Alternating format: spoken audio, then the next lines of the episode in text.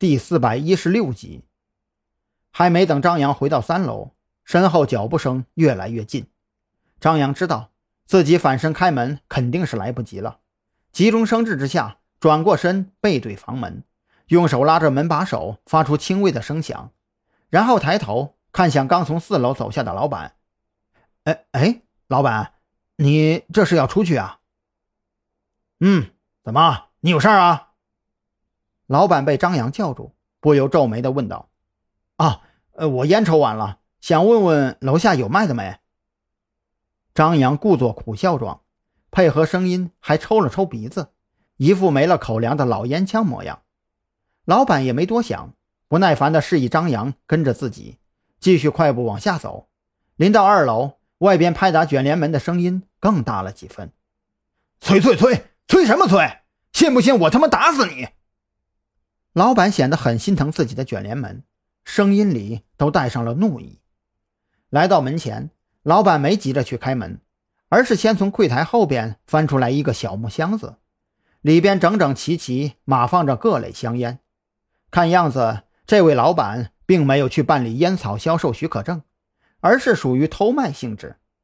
张扬也没管真假，随便选了一盒，付款之后揣进兜里，一边扭头往回走。一边心里暗自琢磨：无证贩卖烟草的罪名能把他弄进去蹲多久呢？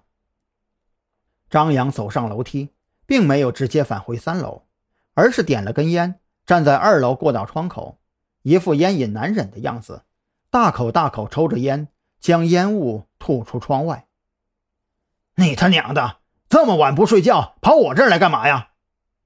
楼下一阵哗啦啦的卷帘门声音响过之后。老板那粗着嗓子的声音再次传来：“，亮哥，这事儿咱们进屋说吧，外面不太合适啊。”门外那人声音很低，要不是张扬站在窗口，还真听不真切。什么事儿啊？还得进屋说？能耐了你！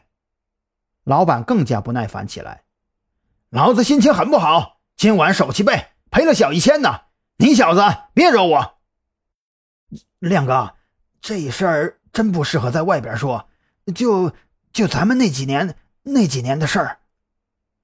外边那人很谨慎，关键词说的声音更低，张扬没能听清楚。但是这话说完，老板态度立马转变了，他的声音明显降低了一多半，匆忙将来人拉进屋里，然后随手关上了卷帘门。就在他们关上卷帘门的同时，张扬没敢迟疑。当即抬腿回到了三楼自己的房间，然后将房门虚掩着靠在门口。外边很快传来二人的脚步声，两个人都走得很急切，没有任何停留，就一路上了四楼。这一次，张扬没敢再跟上去偷听，况且从这二人的模样来看，接下来要说的话肯定更加隐秘，自己就算跟上去也不一定能听到什么，还平白增加了暴露的危险，有些不太划算。可问题是，这俩人神神秘秘的，到底在说些什么呢？在楼下，那人话中提到的那几年如何如何，为何能让老板态度骤然转变呢？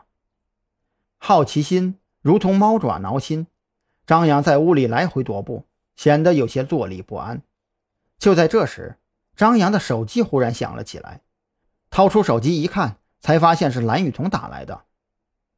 这么晚还没睡？张扬觉得有些奇怪，莫不是酒店那边又出事儿了？